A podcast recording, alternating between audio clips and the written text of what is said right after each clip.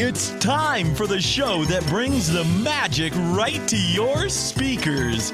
Ears up! What is up, everybody? Ears Up Podcast. We are on a roll today. We have uh, the history of the rivers of America traffic, part three, which is I would presume would, would cap the series, the trifecta, the uh, the whatever. Um, history of the Davy Crockett Explorer canoes by Taren. And uh, she's like, it, "There's kind of not really a, like we." She was just starting the the research. She goes, "It's been kind of the same since 1956." So uh, I don't know, but she's like, "I found ten pages." like, there Oh, you go, man. Oof. Everything has a story in Disneyland, and uh, even the canoes, which seemingly doesn't they don't they don't change. What are they going to do? You know what I mean? It's not like you can get a refurb. Right, right. Well, yeah, I thought I'd have to talk more about lobster roll. We'd have to have Rob back on. That's right. Yeah. so uh, we got that going for us, which is nice. Taren's going to join us later. But right now we have Rob from Bantha Milk Podcast to tell us a little bit about some Star Wars uh, news. Thought that'd be nice to get Rob in here and talk a little Star Wars because uh, you know everyone knows my uh, stance on Star Wars currently right now is which uh, I'm imbev- ambivalent, ambivalent, ambivalent, embezzlement. I'm embezzling it. You're Yes, embezzling um, Star Wars. Yeah. So I feel like we should bring in Rob to, to chat a little bit about uh, Star Wars news. Rob, what is up, dude? How are you? Good. How are you, buddy? I'm good, man. Give me a little rundown. What's going on over on Bantha Milk? What are you boys Oh. up to? So we are doing uh, two different versions of our show right now. Whoa. Yeah, we're taking after Ears Up and Ears Up in depth, where you did two different types of Ears Up shows. We're doing. Uh, we still have the main show going on, which is uh, a little harder to to come up with some content right now because you know our main show we normally give you good rundowns of what happened on TV shows or movies that that have gone gone on uh, in Star Wars since Disney Plus. Yeah. And uh, there hasn't been much going on recently, so it's a little difficult for us to do anything about that. Uh, but in the meantime, I was listening to this other podcast, which I really enjoyed, where they have two guests on and four questions. Everybody brings a question, have a nice roundtable discussion. So I Cool. pirated that. I stole that idea. good. Who would do such a thing? Who would do such a thing? So I stole that idea from them, and uh, we do the same thing. We have, but it's all Star Wars related. So uh, every two weeks or so, we have two guests on, and I have an, another friend of mine, Tom, who's been on the show on my show quite a few times. He's my uh, co-host for that. So Tom and I, and then two other guests come on. We each everybody brings a, a question. We all debate them. And uh, sometimes we say who's got the best answer. Sometimes we just enjoy everybody's answers because if there's anything about Star Wars, you know, it's that everybody has their own opinion on everything dealing with Star Wars. no. Impossible to say that. How dare you say that? So the show we just recorded actually was uh, we just recorded it on Monday and it released. Or I'm sorry, whatever. I don't know when this is going out, but it, it released on February 7th because Neither February 7th. Yeah, neither do you. Yeah. Uh, February 7th was Star Wars Podcast Day. Um, this It- one, it's like a real thing. it's uh, it's a semi pseudo real thing. Yes, It's been a real thing for a while, I It's think. been a real right? thing. This is Okay. the fourth year of it. 25 years ago, three guys created the first Star Wars podcast. Even before they were called podcasts, they re- were recording stuff and dumping them down onto uh, AOL and all that good stuff that we had 25 years ago. And they've been going strong ever since then. So this uh, other fellow was really proud of them, and he said, "Hey, let's let's do a tribute show to them." So he found as many Star Wars podcasts as he could to do a special show on February 7th, which is the day that the first one came out. So there's 90 different Star Wars podcasts all involved in the Star Wars podcast day. So we were involved. We did one of our, I call it the Around the Dejarik table, which is the table that Chewbacca plays chess on inside of uh, the, the Millennium Falcon. Geez, we know, Rob. Come on. I know. I did. I had no idea.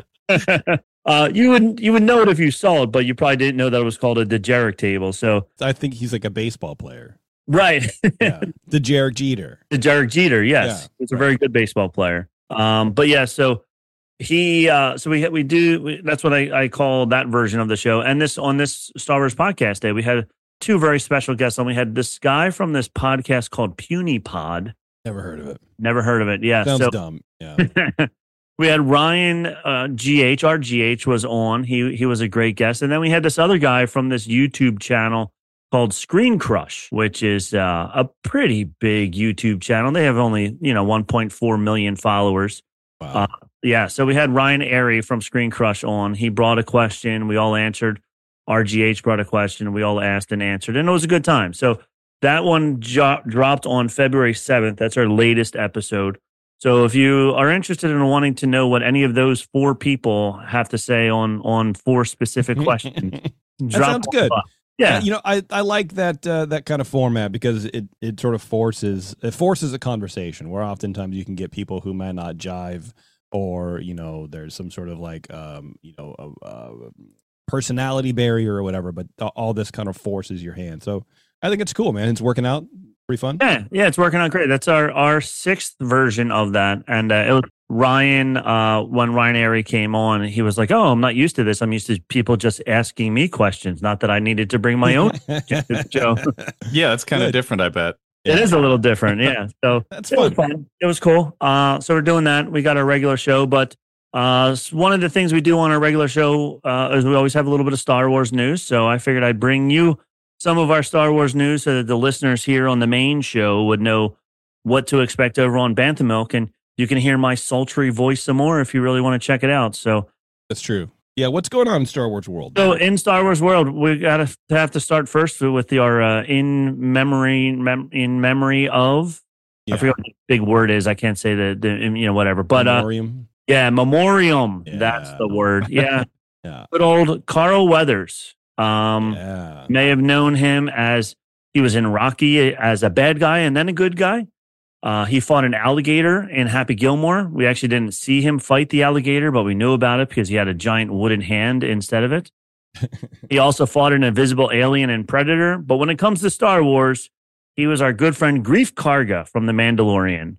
And uh, he had just recently passed away. So, in memoriam of, where did it go? Of good old Carl Weathers. He was like in his 70s and he looked great. So, Too young, man. What happened? Yeah, he had You know kind of a he died from? resurgence.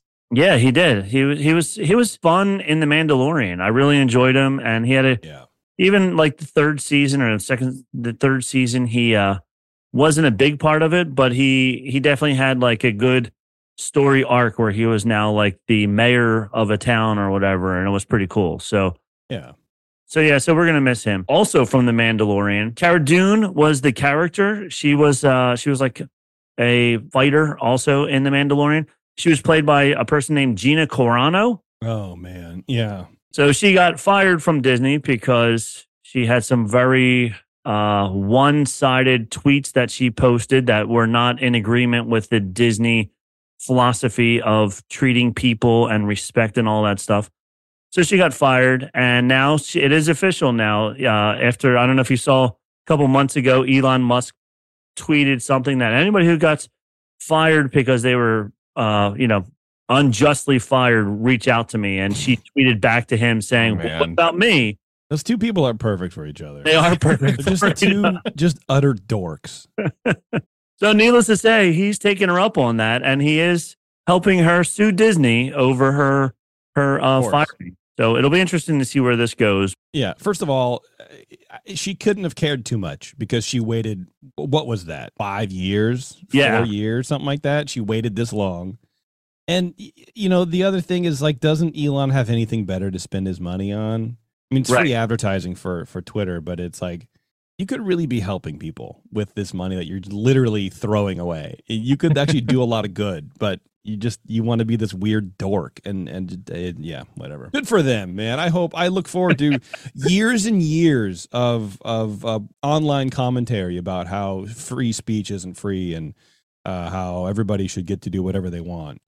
Yeah well she can say whatever she wants she just can't work for disney anymore for saying it This is the thing about free speech and the whole Elon thing. It's like you can say whatever you want. It doesn't mean there's not consequences for it. yeah exactly So she said some things. There were consequences. Okay. But you could still say it. You said it. you said it There you go. Now you're free to say it even more. yeah you can say it even more now because you don't have to worry about disney telling you otherwise Right. All right. Well, good luck to them. I Yeah, I good look luck to forward to, them. following this. Yeah.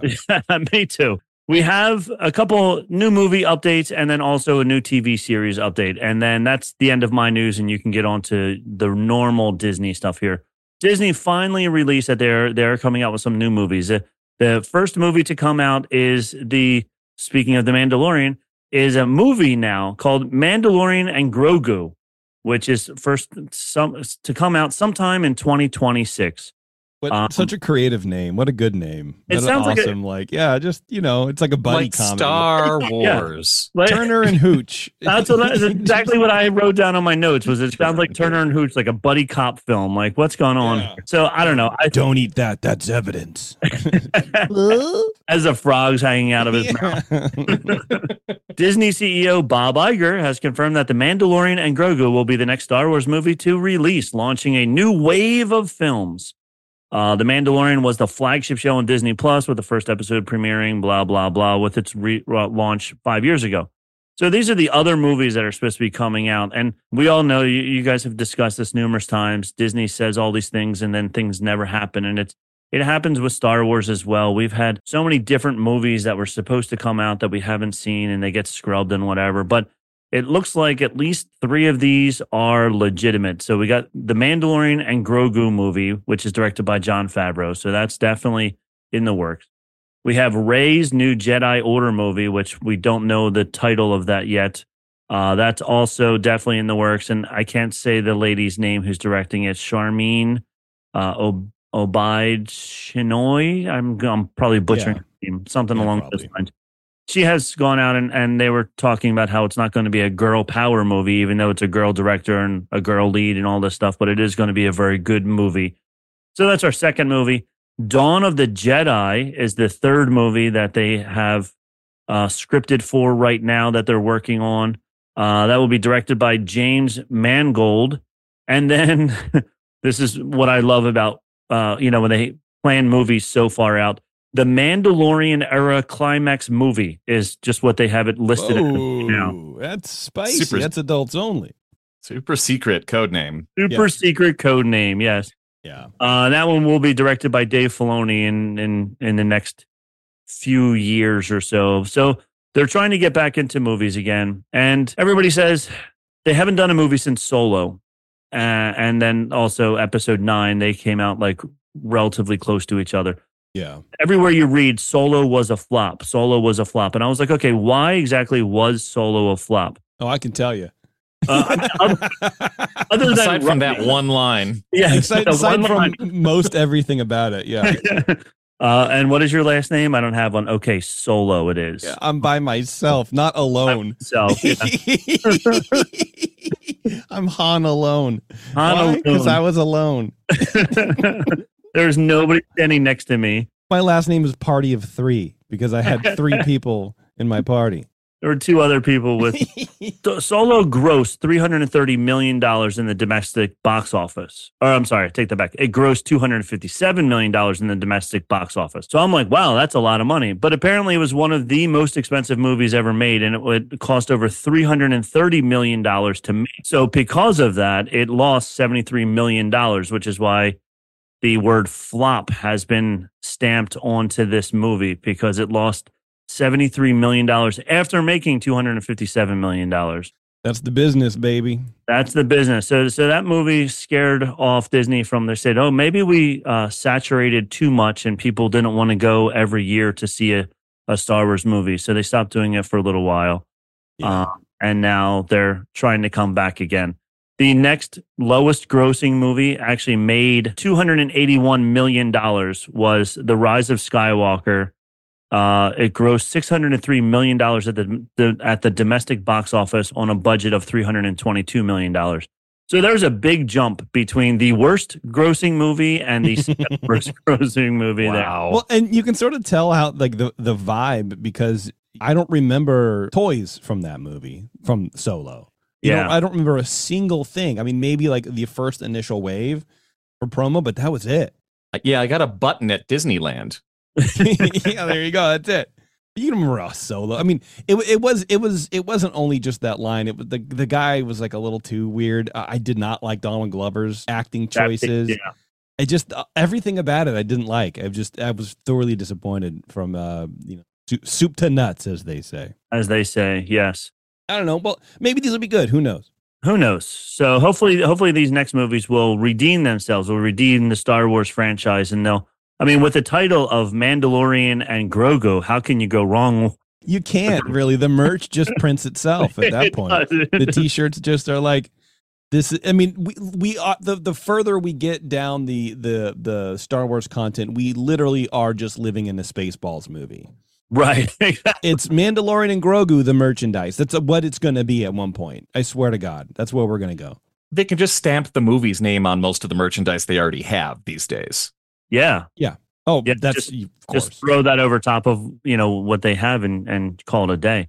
yeah And then the last thing that I want to talk about is starting on February 21st is uh, the Bad Batch season three will premiere, and it's the last season of the Bad Batch. Um, the Bad Batch is an animated series. It's I really enjoyed it. I really Oh enjoyed yeah. season two. Season two got really good. Season one in the beginning was a little slow, but then season two was really, really good. So it's five clones that have all been altered somehow. So each one of the clones are drastically different than the normal clones that you see. Hmm. Um, like and the show like the yeah, yeah. Yeah. So uh, like this show, yeah. Yeah. Uh, and uh, one of the clones is actually a girl. Uh, she's a, a child as well. just well like this show weird just like this show. We have one girl clone on this show. Um, and at the end, I don't want to, too many spoilers, but at the end of season two, there was a big cliffhanger dealing with the girl and stuff. And uh, so now season three is going to pick up right after that, and we're going to see different things. Now, of course, since it's Star Wars, everybody has theories as to what's going to happen Oh good. there were um three different trailers that came out. They were all really good. They didn't really tell you much. There was a couple of characters that you saw a little bit, and people were like, "Oh, who's this and who's that?" So I'm not going to go this. This I have a article here from Screen Rant of eight Star Wars theories explained. I'm not going to go into all eight. I just want to go to the first two, or just two of them, I should say. Okay. Asajj Ventress uh, is going to be in it, and she comes on the path of becoming a Jedi again. She was really cool bad guy in the original Clone Wars animated series. Very popular for the people who enjoyed the Clone Wars. She was a very popular character. So the fact that they're bringing her back and you see her in the trailer is letting everybody know that she is back and whatever. Um, so that will be pretty exciting because she was once an aspiring Sith apprentice, but at the end of her arc in Star Wars The Clone Wars saw her starting a new life as a bounty hunter. So now we're going to see her again uh, here in the Bad Batch. At the very end of season two, we also saw that there was another girl. Uh, and then we also see Boba Fett, a young Boba Fett clone as well. Uh-oh. All these clones are all off of Jango Fett. So um, we're going to see Boba Fett uh, and then the two girls uh, all together. And then last but not least, the last one that I wanted to, there was a, a one of the characters, Crosshairs, was one of the main characters in it, but then he turns bad and blah blah blah whatever. Thing is that he he's probably going to come back and get a a good um story arc, or redemption arc coming back, which will be awesome because it'll definitely put a nice pretty little bow on the end of this series with everybody back together again and I everybody bows. happy. I love bows. Okay. I'm excited for that. The, it, season two was really, really good. So I'm sure season three is going to be even better. And since it's the finale, the final season, I'm sure that guy Dave Filoni really did some good writing in here to make it uh, make it phenomenal. So Oh, I'm sure. a lot of people don't like the cartoons because they go, "Oh, I don't watch cartoons," but you really should because a lot of them have great stories to them, and Bad Batch is one of them. So There you go. I'm here to say, watch it. I agree. Yeah, I agree with Rob, dude. Do it. Whatever. Very good, Rob. Well, thank you. So if you like that, you know, like listening to me talk, check me out over there on that other one. You On- like Star Wars. That, that other Star one's Wars. got it all, you guys. That other one's got it all. That Bantha Milk show over there, we got it all. So that's it. It's late Very for good. me. Yeah, So- go to bed, man. Get out of go. You got to teach the youth of tomorrow. I do. Yeah. That I do. Yes. All right, So- brother. Take well, thank easy. you. Thank you for letting me come on. Of course. Thank you. have you. a great night and All right, buddy. a- bye. Hey, Rob. All right, well, that was cool. little Star Wars action on the, Yeah. on the young Thursday evening. You know what I mean? Young Thursday evening. Yeah, I don't know. Sure, whatever, Sure. dude. Who cares? I'm like overheating because I made some tea. I'm like boiling right now. But what are you gonna do? If look, if all that Star Wars talk hyped you up and you want to go visit Star Wars in person, well, you can't, but you sort of can. Go to the parks, and the way to do that is through concierge. You go to concierge.com, book a, uh, a trip with them. They will plan everything for you, free of charge, whatever. and then you can go and live out your fantasies on the Millennial Falcon, and uh, you say the seats aren't comfortable enough, and ask for the manager all the time, and then um, you know say, oh, I can't really um, you know drive this; it's really too hard. Uh, I want my money back, and you know just just generally be a millennial. Oh, oh, okay. That's my joke. Yeah. I'm getting. Um, anyway, you know, go to concierge.com. They're good people. They help you plan your vacations. They take all the worry out of planning. You don't have to book uh, stupid uh, ho- um, hotel reservations or park reservations or uh, anything. Whatever. You don't got to do anything. You just give them your card and say, "This is this is when I want to go," and they go, "Okay," and then they make you go. They they take you with they piggyback ride you. As a matter of fact, they will go through. Yeah, they will go through, pay a little bit extra, not much, just a little bit, and uh, you ride on someone's back all day. a little sweaty, That's but not exactly how it works. there's a moisture barrier. What do you know? Well, um, what do you know? I, I got the ad copy. It's what they wrote to me. I don't know what to say. Sweaty backs. Yeah. Well, there's a moisture barrier. So, like I said, so you wrap them in. It's a whole thing. I'll show you the. I'll show you the images. Can't wait. Anyway, concierge.com. They are official travel partner, and they can be yours too. So check them out. Hi, Taren. Hi. Ready to talk some river traffic? Yes. All right. Once again, I'm back for river traffic. Nice. And then we'll do that. And Erik has something to talk to us about. I don't know what. Are, Great. are you eating again, Erik? I am I am eating again. Nice. Lovely. Gotta love it. So we'll do that after the break. Um, but for now, Taren. Continuing on our journey through the rivers of America, today I'm bringing you the third and final part of our river traffic series. Um, a few episodes back, we talked at length about the history of the Mark Twain riverboat and then the sailing ship Columbia. And now we've made our way to the northernmost dock on the western bank of the river to Davy Crockett's Explorer canoes. To understand the full history of the canoes, you first have to learn about the Indian village at Disneyland, which has a vast history that I'll only touch on here, but we'll save the myriad of details for another dedicated show because there are plenty of details for a, an entire show. The original Indian village at Disneyland opened in 1955 in Frontierland and showcased American Indians and their culture. Now, by today's standards, this entire area might feel somewhat inappropriate or at the very least cringy. But television westerns featuring cowboys and Indians were such huge hits in the 1950s that this kind of depiction was just standard. And in order to understand Disneyland's village, you really do need to filter your opinion through what was acceptable in the mid 20th century. So when I look at photos of Indian Village, I am instantly uncomfortable. I was going to say, feeling right at home. Yeah. no, This makes sense to me. This is comforting. It's like no. it's like mom's mac and cheese. It- Just some casual racism. It's fine. Yeah, it just it feels like I shouldn't. it- It feels like something that probably shouldn't have happened. I mean, like, i- is it okay that they only hired Native Americans? I don't know. Is it Yes. okay that they're showcasing sacred dances and practices? I don't know. Um, it instantly feels to me like something that shouldn't be on display at a corporate park that makes money. I think it's cool. I thought it was always cool when I heard that I- I mean, if- because that's what they're doing. They're they're they're there to show the culture, but it does feel like the performative nature was a little exploitative.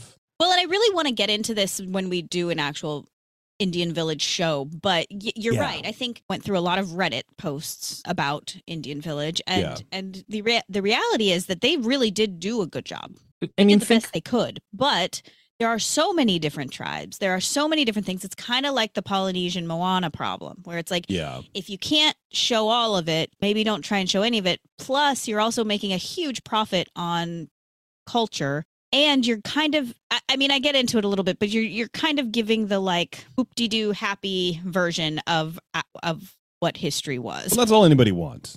there's there's one of two westerns the the fun the fun song and dance ones or the shoot 'em up ones and it's it's white guys versus darker skinned guys or really tanned white guys Yeah, that's what I was gonna, it's it's usually Italians playing. there you go and that's just kind of how it it's been for for decades until you know relatively recently i would imagine in cinema history but you know I, yeah anyway we'll like you said we'll get into it later Yeah. but uh, There's a lot to talk about with Indian Village. Yeah. Um, this is only just such a small portion of it, but Disneyland and its patrons at the time really did consider this area authentic and respectful.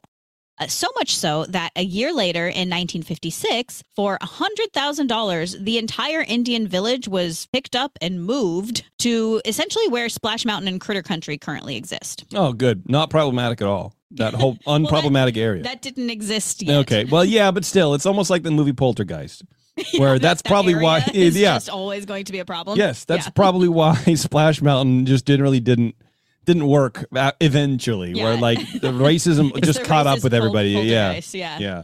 They're racist. He's like the person on the Yeah, on the TV. I don't know on the the the the picture TV when the pictures. Never mind. Go ahead. Uh, this expanded area included larger demonstration areas and a greater seating capacity at the dance circle. According to a former Native American chief, This is very funny phrasing to me. A larger seat, bigger seating at the dance circle, the Indian dance circle. I don't know why. According to a former Native American chief who worked in this expanded Indian village in the late uh, 50s, Disney actually did a pretty good job of featuring various tribes and traditions of Native American culture, and it was truly seen as a place to learn and experience the culture of early America. That said, it's pretty obvious from today's lens that the whole history of early America wasn't quite complete in this depiction, and it certainly has kind of a rose colored glasses viewpoint. Yeah, at, at like halfway through the, each showing, Walt should come and be like, "Oh, I know we told you you could stay here, but you can't. We're going to take half your oh, land and, no. and cough on you." Well, Yeah. and some people kind of made that note where, like, in order to get to the Indian village, you had to actually, like, right past Haunted Mansion back Yeah. then, yeah, there was a tunnel. So Okay. it wasn't open. And you had to walk through this tunnel. And when you got to the other side of the tunnel, that was Indian Village. Hmm. So they took it from, like, in front of what used to be Aunt Jemima's pancake house. Yeah, So again, that's where another problematic thing. Yeah, So that's where it originally was, and they Yeah. picked it up and moved the Indians back to the back of the park. oh And gosh. it's the only place. It was the only place in the park where you had to walk through dirt, essentially like a dirt path to get there. Everywhere else was Paved and it, so that you you're passing under the train, right? That's the tunnel. I would guess. the. Tra- I don't. I don't know Um, that. it For a might be in front but of the train, but uh, why No, else 'cause would they have a like- tunnel? I think it was. I think the berm was kind of there at the time. I mean, I Or think. I don't know. Look, at, at one point, because the Indian village was in like Frontierland or whatever, I think, right? is it Frontierland? Yeah, and then so they moved it. And the only other place they probably had, they couldn't imagine putting a village in Tomorrowland. So Mhm. it's the only place they had. So Yeah, like, absolutely. you know, there's a lot of people who want to be sensitive about it because they've, you know, feel good about it. Um, but factually, that's where they could go. I'm, I'm sure there was nothing like Walt wouldn't want to banish people he's paying for to a part of the park nobody wants to go to, right? So he's trying to yeah. expand. Like yeah, yeah, and right. I'm not saying any of it was done on purpose, and I'm not saying I'm not saying you are, but bad. but I thought like No. The the vibe I got from people online, like you were saying, was like that's weird, but It is weird though. I mean, from that's what I mean. From today's lens, you can you can read a lot into this, and you Yeah. can find a lot of parallels into what really happened to the Indians and what happened to them at Disneyland. And that's they're not at. It's not true, but it can be a discussion to be had, and it's Sure. sort of eh, there's a lot. okay, Indian Village. It's a, it's an interesting interesting place. Yeah. There were signs around Indian Village depicting how parts of the village represented different Indian nations and how the structures like the teepees would have been used. And some of these examples include quote unquote this is an authentic reproduction of a typical encampment of Plains Indians and their way of life during the years when the white man first entered the vast Indian territory of the West. That was one of the signs. Another one the teepees are decorated with symbols and figures telling of important family and tribal events or great battles. So they they it was almost like a museum, like a living museum. uh huh, yeah, sure, That's kind of how that was the idea behind behind it, which they actually did a good job. It's just it would never fly today. Uh, this area of the park was made up of only Native American cast members who were encouraged to share their cultures with park guests. They showcased ceremo- ceremonial dances and craft demonstrations, all of which were completely genuine. One cast member in Indian Village, Chief Whitehorse, uh, was the last fluent speaker of the Otoe-Missouria language, and throughout his life, including his tenure at Disneyland, he did much to preserve and pass along his knowledge, history, traditions, and language. Now, Disney did do a good job of creating an immersive and educational atmosphere for American Indian culture. However, a lot of it would have never flown in today's world. And aside from the sheer vastness of various Native American cultures being crammed into a small area with a few generalized traditions being featured, there was also verbiage that wouldn't make the cut today. And I don't know how bad these are, so I don't know if I should say them out loud, but the bathrooms yes, you should say them. the bathrooms were separated into men and women, and the men's had a sign that said for Braves, Yeah. and the women's bathroom was for squaws. Okay. And those are both racial slurs today. Um, Uh, squaw- what? Really? Yeah, How? in reference to Native Americans. They're they're just such generic terms from from Western movies. Yeah. So that's why they're using these. It's another example of things that were fine then, but Huh. sure shouldn't do it because it's probably maybe maybe there was a tribe that that called their people suchly, but mm, we sure didn't know in the fifties, and I don't know today, so I can't speak Yeah, to okay. it. All right. All right. And squaws, I looked it up, and that that was the one I was nervous about. It's it it's translates to like loose woman, Nice. Hmm. but it also refers to Native American women. So I can see how that became became a slur. Wait, is that like an English term for loose women? I don't know. I didn't really dive too deep into that. Um, Huh. But yeah, so uh, there were things, there were some words around that were that wouldn't fly today, and that's kind of the point. Okay. Yeah. Yeah. Yeah. Yeah. Okay. Uh, similarly, the canoes attraction in Indian Village were called Indian war canoes. And when you set out on the river in your shared canoe, you and your boatmates were considered the war party.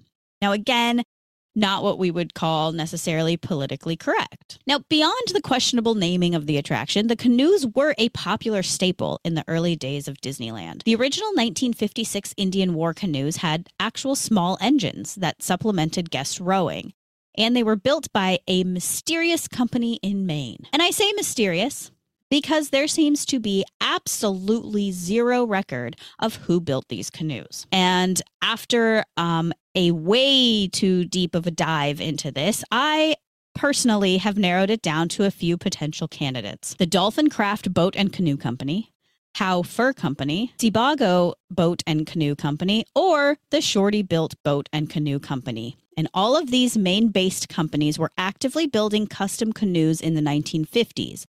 But as many of them are no longer around, there is no documentation claiming if any of these companies were actually contracted by Disney.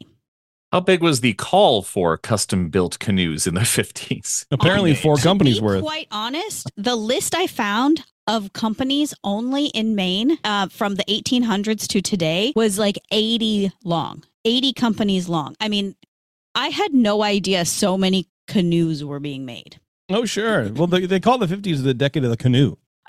you would So, you know, can you believe it? Mhm. Very good. Yeah, not really. So the paddles, whose design and production is also not documented, were, by my research, very likely made by the specialty oar and paddle company Shaw and Tenney, who later provided period-specific oars to the Canada Pavilion at Epcot. So I do, I did find that out, Okay, well, there you go, and man. they were still around. They were around when the canoes first came about, so that's my guess is that they provided these paddles. Look at you, man. Important internet sleuthing. really, really trying here. Yeah, you're doing good. The wood was grown from trees. Now, trees really started populating the earth after the meteorite like wiped the dinosaurs because before it was a fungal thing. So that's why, yeah. Look, there's not a lot of history on No, the I know. canoes. Yeah. Either way, these original boats were not made nor designed by Disney. That part I do know.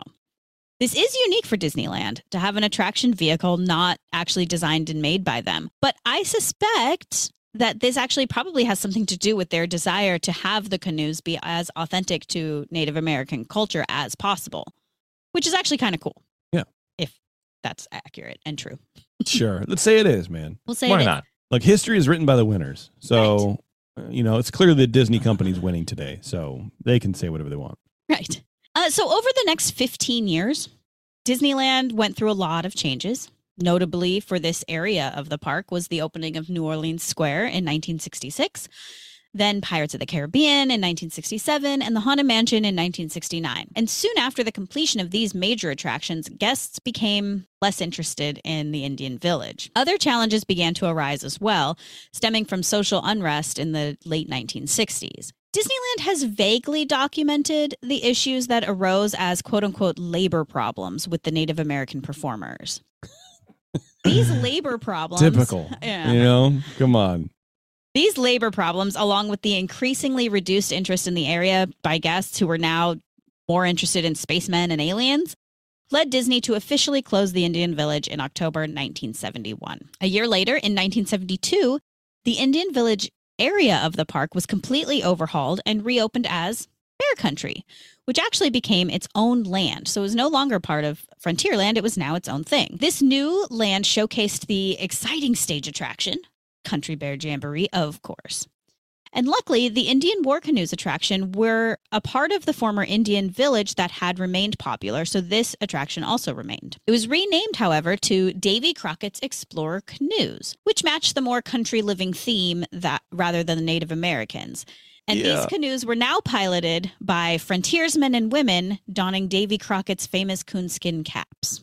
Which is very emblematic of sort of what happened to the Native Americans, anyways, right? They were This is here. what I'm saying. They Again. got they Oh, got no. they got they were built around. Then they're like, hey, we got some land way off here. You guys go there, and then eventually they just poof. Labor They're gone. And then now we have the frontiersmen who conquered the evil red man, Exactly. and and then we're gonna drive around in their canoes. We've There got you your go. boats. yeah, I love it. Yeah, we'll take oh, over. We got it from here. yeah. And yeah, basically. Uh, the canoes no longer had any kind of engine, and they were 100% guest powered. These are made from fiberglass, and they have an air ballast tank under the bottom, which protects the canoe from tipping and making it mostly unsinkable. Each boat is 35 feet long, which is about 10 to 15 feet longer than traditional canoes, and weighs one ton, which is 2,000 pounds. Jeez, And that's empty. I would hope so. First of all, yeah, that's wild. Yeah. And it's fiberglass? Holy cow. Yeah. This is what I don't, I don't The get. ballast underneath must be Yep. super heavy. Must be, I guess. Yeah, It's keep an it air upright. ballast, so it's just Oh, air. yeah. I don't really, I don't know. I don't get the whole thing. I tried to look up ballast and I don't. I did. I can understand a water, a hydro ballast, but I couldn't understand an air ballast because I'm like, it's just, it's air. Just empty space. I Just guess. yeah, it's empty space. Like you're not pushing more air in there. So I don't know. I got a little confused by that, so I didn't go into detail. yeah. Each canoe has 10 rows and can carry 20 passengers each, along with two cast members, one at the front and one at the rear. There is no height requirement for Davy Crockett's Explorer canoes, although small children and those who announce that they cannot swim will need to wear life vests. This attraction. so if you say you can't swim, guess what?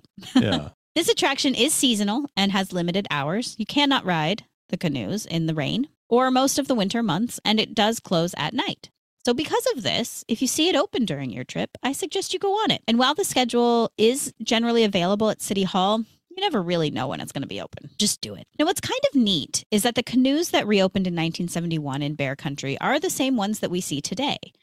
While the actual boats have, of course, been upkept over the years, the actual attraction is virtually exactly the same. Again, there is no actual documentation on who made these canoes. However, I did find some evidence that a man named Henry Vaillancourt, a canoe maker since 1965 out of New Hampshire, claimed on his About Me page that one of his clients was Michael Eisner. Now, I know that that Hmm. timing doesn't exactly match up, but I would, I do believe that he made some sort of canoe for Disneyland at some point. Oh, sure. So Sounds like it. Or Michael Eisner just had one made for him for his maybe it's just personal pond. because it didn't say Disney, it just said Michael Eisner. So that could also be it.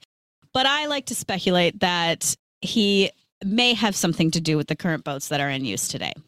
Now, on the other hand, in the video, which um, Jason's going to play in a second, a Disney cast member remarks about obtaining the canoe from quote unquote the staff shop. Which then suggests that the vessel is made in house. But there's also, there's nobody's talking about this. So while the boats may or may not be made by Disney, they are in fact painted by Disney. And the intricate designs that are seen on the front and back ends of each canoe and the rustic wood like look to each canoe is created by Disney cast members using specialized techniques. Oh, go Great. ahead and play the video. Sorry. Oh, okay. he's like, yeah, it's that's really great, dude.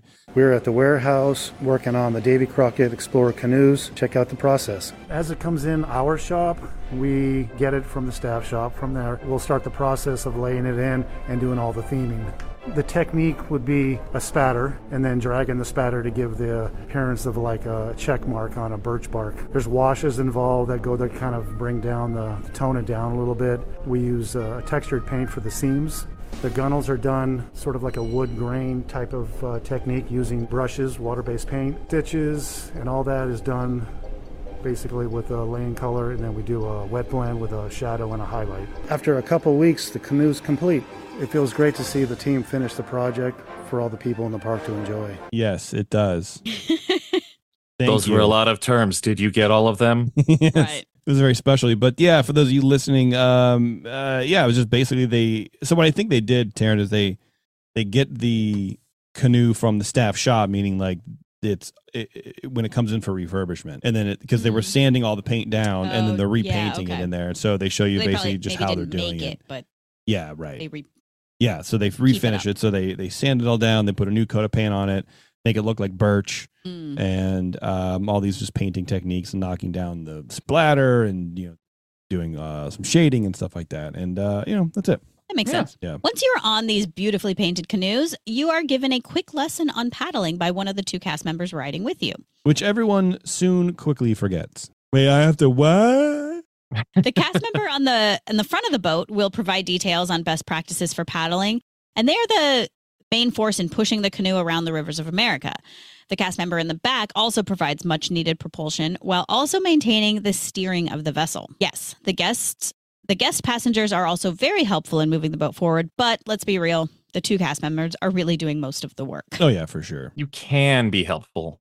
Can be. You should Also be could helpful. literally do nothing, and that boat's still going to get around the river. So Look, I'm not gonna lie. There's been points in my life when I've been on that where you just put it in the water and then you just move it very slight. You're not really digging in. Give it that turn.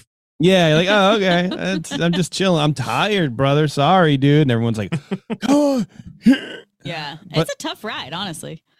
Uh, the trip around the river takes about 12 minutes, give or take, and it gives you a really unique perspective of the park. Yeah. And you might see the same things along the river that you would on the Mark Twain or the sailing ship Columbia, but in the canoes, you're on the water. Yeah, you're you sea are- level, baby. You are sea level. yeah. You're touching the water, you're getting wet, you get to see in slower motion um, and much more up close the various details along the river. There's a small Native American scene that was kind of taken and animatronicized. Yep. That's where all the Indians went. That's where they went. They yeah, they got turned into robots. robots. Yeah. yeah, basically. Yeah. Um, you don't want to work? I'll make you work 24 7. Yeah. There's also various animal animatronic, um, including deer, elk, chipmunks, rabbits, birds, and these all help to set the scene that you are smack dab in the middle of the frontiers of America. I think they're called animaltronics. Animal animaltronics. Yeah. yeah. You're right. Okay, thanks. Now, what I like most about this ride is the totally unique view of the park. And if you're like me and you have always fantasized about swimming in the rivers of America, then riding the canoes is the closest that you're ever going to get. Yeah, without getting banned from the parks. Right. Right. and it's also a completely different adventure each time. Uh, sometimes it's kind of calm and you sort of meander around the river. And like Jason said, you kind of just do a little bit of work. But other times, and especially on busier days, you might end up racing another canoe, and that becomes a much more thrilling and exciting adventure. Now, speaking of racing the canoes, there is a long standing cast member tradition attached to this attraction the canoe races. Now, this competition started in 1963 as a challenge between the cast members who worked in Frontierland and the cast members who worked in Adventureland. Since then, however, the races have grown and become a more organized event. Today, the racing teams are made up of active and retired park workers, along with other employees from the Walt Disney Company. There are traditionally 8 to 10, I mean, sorry, 8 to 16 people per team, and Hmm. approximately 1,300 Disney employees participate each year. Wow. Hmm. It's Now- a good portion of people. It is. And in case you thought this was just fun and silly competition taking place on a single sunny afternoon, think again. To start, there are practices. Each team needs to practice, and this has to happen before the park is open to the public. Now, some teams do supplement practices offsite, but all teams must practice on the rivers of America. And during the race season, practices are held Monday through Thursday from 5:30 to 7:30 a.m. Yeah, I got a real job. Sorry, dog. I mean, I don't, but if I did, I would. I would say that. Uh, well, many of the participants end up going straight from practice to working at their various locations around the park. Sure. They're not going home. No. So, this eight week competition begins the first week of June with the captain's meeting. And then during June and July, teams are required to be certified in steering. And this equates to about eight hours of practice time. As the eighth week of the competition approaches, teams gear up for the final races and the medal ceremony, recognizing three winning teams each year. here's the thing: eight hours to be qualified in steering a canoe. I think that's what they call the certification for canoeing? It's because I've been whitewater rafting and literally maybe five minutes of here's how to hold the paddle.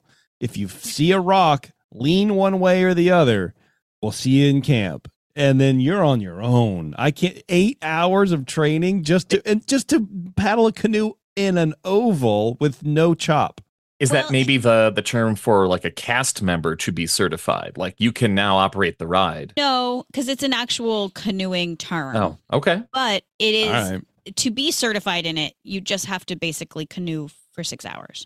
That's wild to me. And hmm. in order to be a participant in this race, like they take it very seriously. So it's like you're going to do that. Like it's it's a certification, but like not really. I would Like, imagine you wouldn't it's be in this race if, and not be certified. I would imagine it's more corporate than like than a safety thing. You know, it's like an insurance thing, I would bet. maybe. That's Yeah, my thought. Yeah, totally could be. Because I mean, honestly, like I said, class three friggin' rapids, like you know what I mean, like boats tacoing around around rocks in the middle of the water, and you're like, I don't know what I'm doing right now. I have no idea. Yeah, I feel like you should not have Yeah. done that. it was uh, my boat didn't taco. We had saved people. It was fun. Good time. Um, so the teams who di- this is really cool. The teams who did make it to the final were Yeah. allowed to bring their friends and family into Disneyland before it opened to Oh, regular wow. visitors to watch and cheer them on. Nice. So that's cool. So the teams are also encouraged to come up with fun names, such as one team that was made up of guest relations employees who called themselves the Plaid Sticks after their plaid costumes that they were that they had to wear. God. All right. And what's so special about this competition is that the teams tend to regroup year after year. So even if positions or titles change, they still come together for this competition. For instance, the Plaid Sticks continued to compete for years after coming up with their team and the name, and even after many of them moved on to various other positions around the park or even retired. This competition allows the cast members to remain friends and spend several weeks catching up with each other. And many of the cast members think about these races as their most revered memories at the park, and it's really what makes this attraction so special. I'm sort of surprised that they don't do it in the middle of the day, like the have the finals or something like that. You They got to know? work. People are employees. Well, I know, but eh, you know what I mean. Everybody would gather around. 1,300 participants. Well, but the finals, right, where you have like the last, you know, I think that would make it a spectacle instead Yeah. of a team building, bonding, special experience. okay, You I know, don't know, maybe. while those racers are trained to propel and steer the canoes in the correct and best possible way, How about this? I'm going to interrupt you. How about this? Put it live on ESPN Plus, the finals, and have like announcers and have like have a thing about it. That would be awesome. that would be cool. Thank you. Go ahead, please. Uh, while those racers are trained to propel and steer the canoes in the correct and best possible way, guests are only taught briefly how to paddle before their journey begins. And being a passenger in a boat that's so close to the water and with 19 potential strangers moving it forward for you, what keeps the boat from toppling over or sinking completely? Mostly unsinkable. Mostly unsinkable, exactly. You caught that. Uh, to start, each canoe contains an air ballast tank, which is a compartment within the floating structure used to provide stability for a vessel, control buoyancy, and provide a more even load distribution. Now, this air ballast is what makes the canoes mostly unsinkable. Now, if you've ever been on the Davy Crockett Explorer canoes, you may know that sitting in the boat, you are basically level with the water. And there's, for me, there's a sheer amount of trust in physics that you have to surrender to. I don't like surrendering to physics because I don't, it doesn't make sense. I don't understand how 2,000 pound boat can sit on the water and not sink. I don't get it. I don't understand how airplanes can fly, but I just trust that they do. Unfortunately, trust or not, even unsinkable boats, Titanic, sometimes sink. In 1974, a cast member named Ken recalls a warm summer day when he was assigned to pilot the canoes. A large group of beefy guys Oh, were next in line. wow. And as the 16 200 plus pound men loaded the boat, the total weight in the canoe drove it almost to the gunnels, drove it down almost to the gunnels. This, the cast member recalls, was pretty unusual as the canoes normally carried a mix of weights. But knowing that the canoe had a built in air ballast tanks, um, so it would always float, he didn't see it as an issue. It turned out that these men, along with a second group of beefy men were part of two Southern California canoe racing teams Oh, the Channel man. Island Vans and the San Diego Vans. And these guys were serious. But after the cast members realized that these two teams were planning to race, instead of reprimanding or warning, they joined the fun. They said, let's do it. Why not? Unfortunately, Ken's team had a handicap because his fellow cast member, who was stationed at the front of the boat, who calls out the timing of the paddling and the steering, had just returned from sick leave with laryngitis. Now, this caused their team to not have the same coordination as their opponents because they couldn't quite hear him, right? Laryngitis messes with your throat. It's Mhm. kind of loud out there on the river. Sure, yeah. Um, so the timing of their paddling and steering just started rocking the boat a bit. And as the canoe approached the Mark Twain dock, the uncoordinated paddling and rocking caused it to start filling with water. And by the time they passed the dock, the boat had about six to eight inches of water in the canoe floor, along with 16 200 pound men. Ken recalled steering the, the canoe towards Tom Sawyer's Island, yelling to the team that the canoe will not sink. Don't worry. But at that moment, the cast member with laryngitis stood up on the boat and instructed the guys to stay in the boat and just keep paddling. But since he couldn't be heard, they all instead followed his action and stood up together at the same time, momentarily forcing the canoe down into the water. And the boat went straight down and then almost instantly back up because it can't really sink. Right. it can't sink for long. Right. Yeah. And, and this left the interior water level completely flush with the river. And at this point, everybody in the boat jumped out except for Ken, even the cast member. Everybody's jumping out. They're all swimming to shore. and as he recalls, uh, there I was, wet up to my shoulder, standing in a water filled canoe with 17 others around me in the river, eh, river swimming toward Tom Sawyer Island. Luckily for Ken and his coworker, the canoeing teams took the blame for the entire debacle, and the clubs were billed for something like $20,000 in damages. God. They, they made a mess of this whole situation. Whoa. But Ken and his coworker, they were questioned, you know, by management. Like, Sure. w- what what happened? But they didn't get fired or anything. They just luckily the, the canoeing clubs that uh, it was us. Later in 1990, one of the canoes sank again. This time.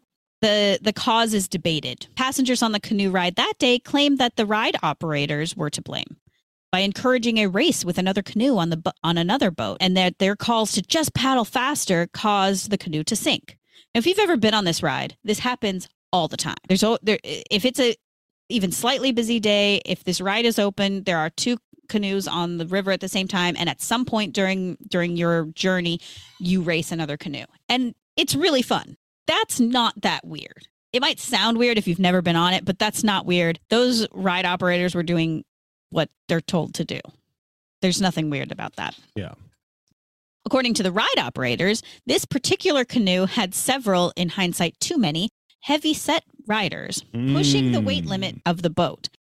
And there were several apparent apparently 20 somethings on the boat not listening to or adhering to the cast members' instructions and warnings and purposefully rocking the boat and splashing. Now, regardless of who was at fault, the canoe ended up taking on too much water and eventually sinking into the eight foot deep rivers of America. this caused the 15 passengers to swim to the edge and or be rescued by cast members as some of them couldn't swim, even though Imagine Were they wearing that. vests? not at that time, no, not in Oh. 1990. Uh, no one was injured in this incident. However, many of the guests were very upset at having lost broken. Have, having lost or broken jewelry, watches, and cameras. Now, there hasn't been a notable sinking incident since. Well, there you go. So, there you go. A million days without an accident. Exactly. Um, beyond these couple of mishaps, the Davy Crockett Explorer canoes are such a special attraction at Disneyland. And while they don't have a particularly rich Disney centric history like some of the other rides, Yeah. they do carry the spirit of the early park days. And they offer a totally different type of activity than can be found anywhere else in the park. So, whether you go on the canoes to get a unique perspective of the park, to get a quick upper body workout, or to get inevitably splashed by the young child in front of you, I highly suggest experiencing this very unusual attraction, which, as simple as it is, does preserve that retro early day feeling that we're all so desperate to find at the parks. And this ride is almost entirely unchanged since it was first opened, and it offers a as close to a trip back in time as you are ever going to get. So I suggest you do it. Uh, and that is Absolutely. the history of Davy Crockett's Explorer canoes. There you go. Very good, Taren. Yeah, I love that ride. I think it's great. I think it's a great ride. I used to hate it. I used to think it was dumb, and then I did it, and I was like, "Wow, I actually really enjoy this." I, Yeah. yeah. I finally went on it for the first time last year. Yeah, it's Yeah. cool. It's great. Tons of fun. Yeah. Well, it's funny Yeah. because I think it doesn't have a lot of documented history because it was from early on. Like, I was trying to figure out why there's not a lot of like in every ride, you know who the manufacturer is, like what Imagineer, but like I think that's the problem is there's not really any Imagineers attached to this ride.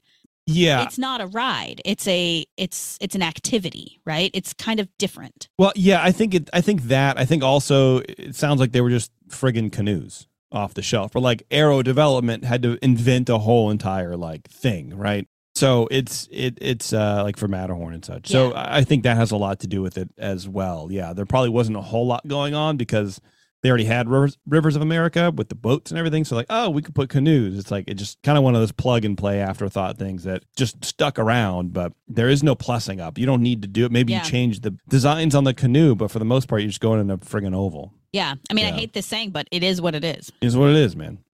Like- yeah. Um. Okay, we are going to take a quick break, and we're going to come back, and we're going to figure out what Erik has been eating again. That friggin' guy. Eat me out of house and home. You eat me out the house and home. Anyway, hang on one ears up. We'll be right back. Back to Ears Up, where the opinions never stop. Ever. Speaking of uh, things that you don't need my opinion on, the 21st Amendment. You know, 21stamendment.com right now. Figure out where you can buy pretty much the best craft beer going for you. And you know, you know, if you have a local craft brewery, definitely always support your local craft brewery as well. But if you're out traveling or you're, you know, you want to get a break or you want to support a really great craft brewery from wherever you are not, it's the 21st Amendment all day, every day. Their beers travel great, which is a big problem in the craft beer industry, to be honest with you. And uh, the, they taste amazing all the time. Can't can't complain about a two one A, baby. You know what I'm trying to say? Especially right now, there's the uh, Hell or High pomegranate out in the out in the world, out in the wilderness. So go check that out if you're a big uh, pomegranate fan. I know after that big storm we just had, it's hard to think about a light and refreshing beer. But like the past couple days here, been great Mm-hmm. sunny and not really warm it's freezing right now but uh this is when you want something like that it's like i'm ready for spring man let's go the more the more spring feeling beer i can drink maybe that will uh rush the seasons forward Well, and I think it's interesting that you see it as a spring beer because I it is refreshing, but I definitely think of it as a wintry beer because it because of the yeah yeah because the Mm. pomegranate pomegranate to me is like a very holiday wintry. I could see that. Flavor. Yeah. Yeah. um i don't really think of it as a spring beer. I'm just i was just sort of trying to Oh. think of something to say. Oh, that's cool. yeah. So i'm glad it could be a spring beer. it, um, it, it's a it's a year-round beer. Yeah, there you go. year-round favorite. Uh, ryan goes define freezing. Yeah i understand. It doesn't snow in the bay area but it's still freezing for us okay? What do you want? What do you want from me? I'm in short. Give me a break. Okay Erik. What are you eating? Brother? I am eating at the Palm Breeze Bar at the Disneyland Hotel. nice it looks like your office so i just i didn't know Oh, hang on. Wait, I can I can fix that. Um hey there you are Hey, you're it's behind the Palm bar. Breeze Bar. You You're- really are there. yeah, you're literally on the bar That's great. Yes. yeah the I'm sitting bartender's gonna it. come and pinch your butt He works there Right. now. yeah Yes, I'm behind it. Um yeah, well, it, that the looks awesome by the way Pal- it's, like it's the so cool. artwork i see the millennium falcon in the back on the wall Oh, Oh, yeah. yeah. Yeah, it's And a then- very so it's a huge Mary Blair style mural back there that has just attractions from around the park. yeah Um, nods That's to neat. everything. That is very cool. I, I I don't know why I'm like enamored with it so much, but it's The- good. Looks The colors are great. It's mid-century modern, which is really going over pretty well right now. yeah, the TVs really scream mid-century modern. Yeah, yeah, Yeah. that's true. But uh, the whole the this is underneath the uh, the DVC tower, the new tower at the Disneyland Hotel. Okay. Uh, so brand new, stayed there the last time I was there in December. And essentially, this is a glorified pool bar. So I will say that. But Okay. it's a cool mid-century modern design pool bar. And All right. it's it's it's open, but you can see there's a ceiling above it. If it's raining, you're you there are places you could sit that are underneath cover. There are heat heaters around everywhere. And I was there like I when I went to the bar, it was December 23rd, and it was pretty chilly out. It was great in the bar. It felt fantastic in there. Uh, they've got plenty of tables with cool seating around everywhere. The the bar itself is fairly large. It's kind of difficult to get to, uh, which I Hmm. think helps keeps uh, the seats open. I never saw it more than half full, and it's it's new, very new. It's only been there for a few months, but That's rare for something uh, that Disney does, especially at the parks, at the resort, Disneyland Right. resort, to be empty like that. right. So new. Right. Yeah. You'd think it would, it's just vloggers everywhere filming their food. Um, I, I took plenty of pictures of my own food. No, no hate here. Well, look, man, you know, it's a, a that episode of Black Mirrors. You have to participate in what everyone else is doing, or they're going to downvote you or whatever. I never saw that, but okay. It's like the best. It's only the, only good episode they have. Okay. Love the concept. Well, yeah. So the, the building, the actual DVC tower, it, you know how used to be you could kind of walk around the entire area, the entire pool area. They've kind of changed that. So if you walk in the front doors of the Disneyland Hotel, you've got to walk to get to the. uh, If you walk i- i- to the Disneyland Hotel, you've got to walk to the DVC tower. It's a it's a decent way to go. You've got to walk around the entire pool. If you're coming in from from downtown Disney, which is probably where you two can reference this and where most people have been to the area are, you walk in from downtown Disney, you take a left, you pass Trader Sam's, you take a right, and you head straight toward this is where the new tower is. Uh, you walk straight forward up into the new tower. So it's it- it's not intuitive that there is a bar there unless somebody has told you. You can't see it from Trader Sam's. You can't see it from the front lobby. It's kind of hidden Okay. and it'll get its audience. And I've talked to people, who, plenty of people who have been there. Maybe not plenty, some people who have been there already because they so were looking for it. It's in the DVC tower. Yeah, what you do is you pass into the lobby of the DVC tower, and uh, which is is great. Uh, I- I should show some pictures at some point about that, or talk about the ho- the new hotel tower. Uh, it's really well designed, very colorful, very different from the other towers, but none of them are really the same at this point anyway. You walk through the lobby, past the uh, DVC welcome home person who stands at a uh, podium and says welcome home to everybody, because that's what they do at DVC buildings. And then you walk back outside toward a pair of large wrought iron gates that are the gates to the pool area. Um, I see. I'm looking at pictures now. Now I get it. Now Yeah. I get it. Right, right, right. Okay. And so you walk through there into, I'll change the picture just for reference. Um, I loaded up another one. This is where you kind of first enter in. Well, maybe it's a little past where you first enter in. You walk, i- i- and in this image here, sorry, listeners, this perspective would be I'm sitting at the bar with my back to the pool. Okay. And this is kind of the way it's laid out. There are seats around, there are kids running around, going swimming, not so much. They should be pictures are at night. walking, not running. Um, First of all, Very, yes, very unsafe. yeah. Them. And you don't have to be a member to go into this area? No, absolutely not. You can just walk into the hotel, walk through. Um, if the pool's open, the bar's open, and just well, maybe the bar's not open first thing in the morning. I don't. I didn't check that. It's open for lunch and It's- dinner. It's fine. this is fine, Erik. Just it's, you're, you're good. Yeah. Um, I don't like to be wrong. No, that's all right. but- But yeah, you see there there are these large, interesting looking kind of pinkish planters with plants in them. There are there are areas of of low kind of shrubbery around, uh, just kind of scattered around the whole area. It's really well designed. There's a lot of natural uh, plant life going on. You've got these floral designs above you. It's simultaneously, especially at night, it's simultaneously bright with all the colors, but kind of dark and cozy. It's Yeah, great. yeah, it, it looks cool. It's like right off, right off the pool. That's what I didn't really understand, but it's like it's right there. So that's cool. Yeah, yeah. I I had no idea it was a pool bar until they went there and went, oh, now I get where it is. Same Yeah. thing. What do they got there? What's good there? What is good there? They've got quite a bit. It's uh, it's a little pricey. If you like, we can play the price game. Um, Oh, I already looked at the menu. Oh, wants to- okay. maybe Taren wants to play the price game. okay, so appetizers are called shareables, of course, Of course. And Oh, feed yeah. multiple people. How much would you pay for? Multiple people. Define multiple people with some of this stuff. I, I, mean, I don't on. know. It, it's a full meal. I've seen some of these. I didn't get any of the, the shareables. Cheese fry poutine. And Ooh. I'm sorry, RGH, it's it's still a poutine. Okay. We've had arguments about poutine in the past. What's to argue about? Yeah. He does it's the Ralph Brennan's poutine, which will be in a few episodes. Oh, okay. All right. How much would that be? I would say twelve dollars. 19. And that's wow. the cheapest. Yeah. Ooh, The most wow. expensive, there's a there's a fish like a fish platter of market fish, shrimp and crab that's 29. There's also an ahi tuna that is 29. They looked great. Uh, Dang. but yeah, it it's it's a pricey establishment.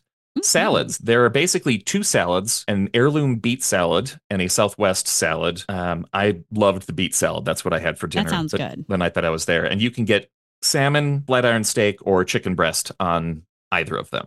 These people are trying to say a grilled prime flat iron steak on a Southwest salad is 38 friggin' dollars. Consider that the salad is twenty-two, sir. Jeez. Right. For a salad? Yeah, so you're adding uh flat iron steak for math. What is it? 15 bucks more? 50 God, God, what are you doing? What are you guys doing here? Dang. Yeah. Uh, they've got a few plant-based options of other things that are on the menu. Only Like, here's no, what I not a don't few. There's two. They have a, a, a jumbo lump crab roll sandwich for $29. It's enormous. a Southwest salad for six dollars less. Like the the that's the this is the thing I always want to complain about with prices at Disneyland. It's like they, they don't make any sense. Yeah. They price one thing here and then everything else is just ab- above and beyond. It, it just there's no there's no rhyme or reason for it. yeah. Like that should not be a six dollar difference between a lobster or crab sandwich essentially and a salad. That is insane. The crab roll is is enormous and is one of the most expensive things on the menu, other than a salad with a steak on it. The burger is 26. Chicken sandwich, what do you think, Taren? Chicken sandwich. Spicy. Oh, Spicy chicken spicy sandwich. and crisp. Does, does it come with fries? Yes. Okay. And Um, aioli. Given given what we've heard so far, I'm gonna go and I I can't imagine paying this, but I'm gonna say twenty four dollars. Hmm, pretty darn close. 23. Okay. Although by the time we go, it'll be 39. I know. It- exactly. it's there's potential for that, yes. They have two of the two of the same pizzas that they have over at the Hearthstone that are it's the charcuterie pizza, which is great, and the four cheese pizza, which is also pretty good. 24 and 21. I'm going to skip down to the uh, cocktails. The cocktails, because yeah. these people are trying to charge 20 bucks for a margarita and that pisses me off uh, $18 for a gin and tonic are you kidding me And these are the regular ones. These are the regular drinks. Go down to stirred and strong on I the mean, menu. i guess like for the gin and tonic it's like elderflower liqueur black pepper rosemary syrup i mean lemon juice elderflower tonic some like it sounds good yeah it sounds Yeah. fancy but 18 bucks considering you get a manhattan at carthay for just about that without all the extra fluff. So this is again what i'm talking about with pricing. What what means anything anymore? It doesn't mean like you look at this price and you go 18 bucks? Okay there's a lot going on. It's a craft cocktail. But the manhattan is friggin Bulleit and vermouth. Like it's nothing. It's nothing. And it's that much money also? It doesn't make any sense. Bulleit is cheap as hell. It's not even the best vermouth. no. It's probably like what is it, Dolin or God, I have no idea, honestly. Um, but what I do like down they have, you know, in the beer, uh, they have a lot of local beer, which is great, and then they have a non-alcoholic Mexican lager from Ration Ale, which I love. I Mhm. think that's great. I've been railing about that forever. Every place, every bar, every restaurant should have at least one non-alcoholic, good non-alcoholic option. yeah. they've been So- better at that for about a year now. I think that's great. What pisses me off is that it's eleven dollars. it's the same price as the beers. yeah. That that's wild. Yeah, that is insane. Is that the case me. at the grocery store? Are they about the same? They're about the as- same. as Actually, beer? they're a little bit more expensive, well, which then, make which upsets me. well, yeah. That I guess I could see that being upsetting, but then you're upset at at the industry, not at Disney at that point, right? Because if they're doing the same Oh. thing, No, I'm not. Well, I don't care. If you want to be upset at uh, at Disney, try a Modelo for twelve dollars. oh my gosh, really? The thing that Yikes. that killed me about that, and we we talked about this in the Discord when I was there that night. I after I finished dinner, I I thought, well, maybe I can get into Sam's, have a, a drink, and go back and go to bed. And Sam's was hopping, so I decided to walk across the street to the uh, the Grand Californian and go to Hearthstone Lounge, where a Modelo was ten dollars. Oh wow. I didn't get it, but I Just a- was Just a two dollar difference on the same property. Yeah. It's across the street. Friggin' insane, man. These people. I swear to God, I would love to talk to their beverage like director or whatever because it doesn't. I just don't get it unless they're doing. Oh, they got them on stare in the back. Um, unless they're doing it on purpose, where it's like we're gonna we're gonna collectively price things differently here based on where you are, and then. 20 It's- yards away it's a little different because it has more act i don't know it's weird It's it's got to be it's got to be the vibe. It's it's hanging out at a cool place by a pool and hmm hot day, See, great. I'm so late poor. night, like nothing, great. nothing is cool. Nothing is cool enough to pay for it like that. It's just not. I'm not going to do it. But that's. I mean, it looks like a cool place, and um, you know, if I uh, if I was hungry by the pool, I would I would probably get the cheapest thing there and some water. And you did say that the portions were were big. It, yeah, I did not finish that salad, and Oh. the the the appetizers were very big. Definitely. Taren's surprised at you. Oh, I mean, if you if you didn't finish Oh. the salad, it must be either terrible or a really big salad. Oh, it was a it was a great salad, and I, that I- is cool. I yeah. will I will tone down my rhetoric a little bit about this place then, because if they give you so much food and a salad, which they really should, because salad's cheap. Mhm. Um, look look up a picture them. of that lobster roll. It it is not. I can't imagine eating that thing myself. I did look at it, and um, I is it could, big? but um, yeah, it's big. Okay. Could I? Yeah. All right. Well, But it fine. looks, it honestly looks great. That that the roll looks so soft and mm. I have a feeling like the roll more than the crab. no, I like crab a lot. I know. But you like rolls, like soft roll. You got I a thing do for like soft soft. roll. I do have yeah. a thing for soft rolls. All right, Erik, is that what you're eating? that that's what I was eating. Nice. I love it, dude. Sounds great. So everyone go there. Meet Erik at the bar Yeah, I like it. I Someday. there. someday. Yeah, we could have our meetup there one day. Just invade DVC Tower. But we're not paying. But we're not paying. no, the doctor will pay. I because like you it. fainted, or No, no, because you uh, you're you're buying. I don't know. oh, I'm the doctor. Oh, I don't oh, know. Okay, Whatever. where's that degree? Um, I when you turn your head, the uh the the the poster behind you Oh, of, of the head, the like, maelstrom poster. just the head pops. Focus up. is on. It is just a head. yeah, Yeah. but it- Oh, but yeah. it's just that. Nothing else around it pops up when you Oh. turn your because it's looking for a face. It's looking for a face. so face. if you don't I have a it. face, yeah. Anyway, whatever. Who cares? um, let me th- try to think. I think that is it. Yeah, I think Good that's stuff. it. All right. I think I covered everything we had to cover. I'm wearing the uh, Chapek shirt, everybody, so you can check that out on YouTube if you want to check it out. It's big, it's nice, comfortable, looks good. I can't wait to wear this in public and have people go, eh, what is that? um, you can check that out on our Etsy page. All right, everybody, that's it. Thank you very much for tuning in. Thank you to Rob for joining us for a little bit of Star Wars news. You can check out more Star Wars geek and dork information over on Bantha Milk Podcast, of course, part of the Ears Up Network of Family of Podcasts. All right. Yeah. Thanks a lot, everybody, for tuning in. And uh, till next time, I'll see you later. Oh, should we talk about Jeremy real fast? Let's talk about Jeremy real fast. Oh yeah, yeah. So, in case uh, you haven't listened to the last In Depth, Jeremy is retiring from In Depth. Next week will be his last In Depth show ever. He just uh, he hit me with that last week right before we go on the the, the air. And Taren knows so Jeremy like. Tara knows exactly how much I really love uh, having to think about stuff before I before I do this job. it makes it so much easy. Um, but I knew it was coming for a while, and he basically was just like, "Look, I'm just too tired. I have so much work to do. I'm traveling more than ever now." Because he reminded me, we started in like 2019, and then lockdown happened, and we sort of just like got in this like rhythm. And uh, he was telling me even before he started traveling again for work, he said, "There's going to come a time when uh, I can't do this anymore because of Mhm. travel and stuff." I'm like, "Okay, that's fine." And we fought about it for a little bit, and then uh, eventually he was like, he called it, and he goes, "Okay, I I, I can't do it anymore."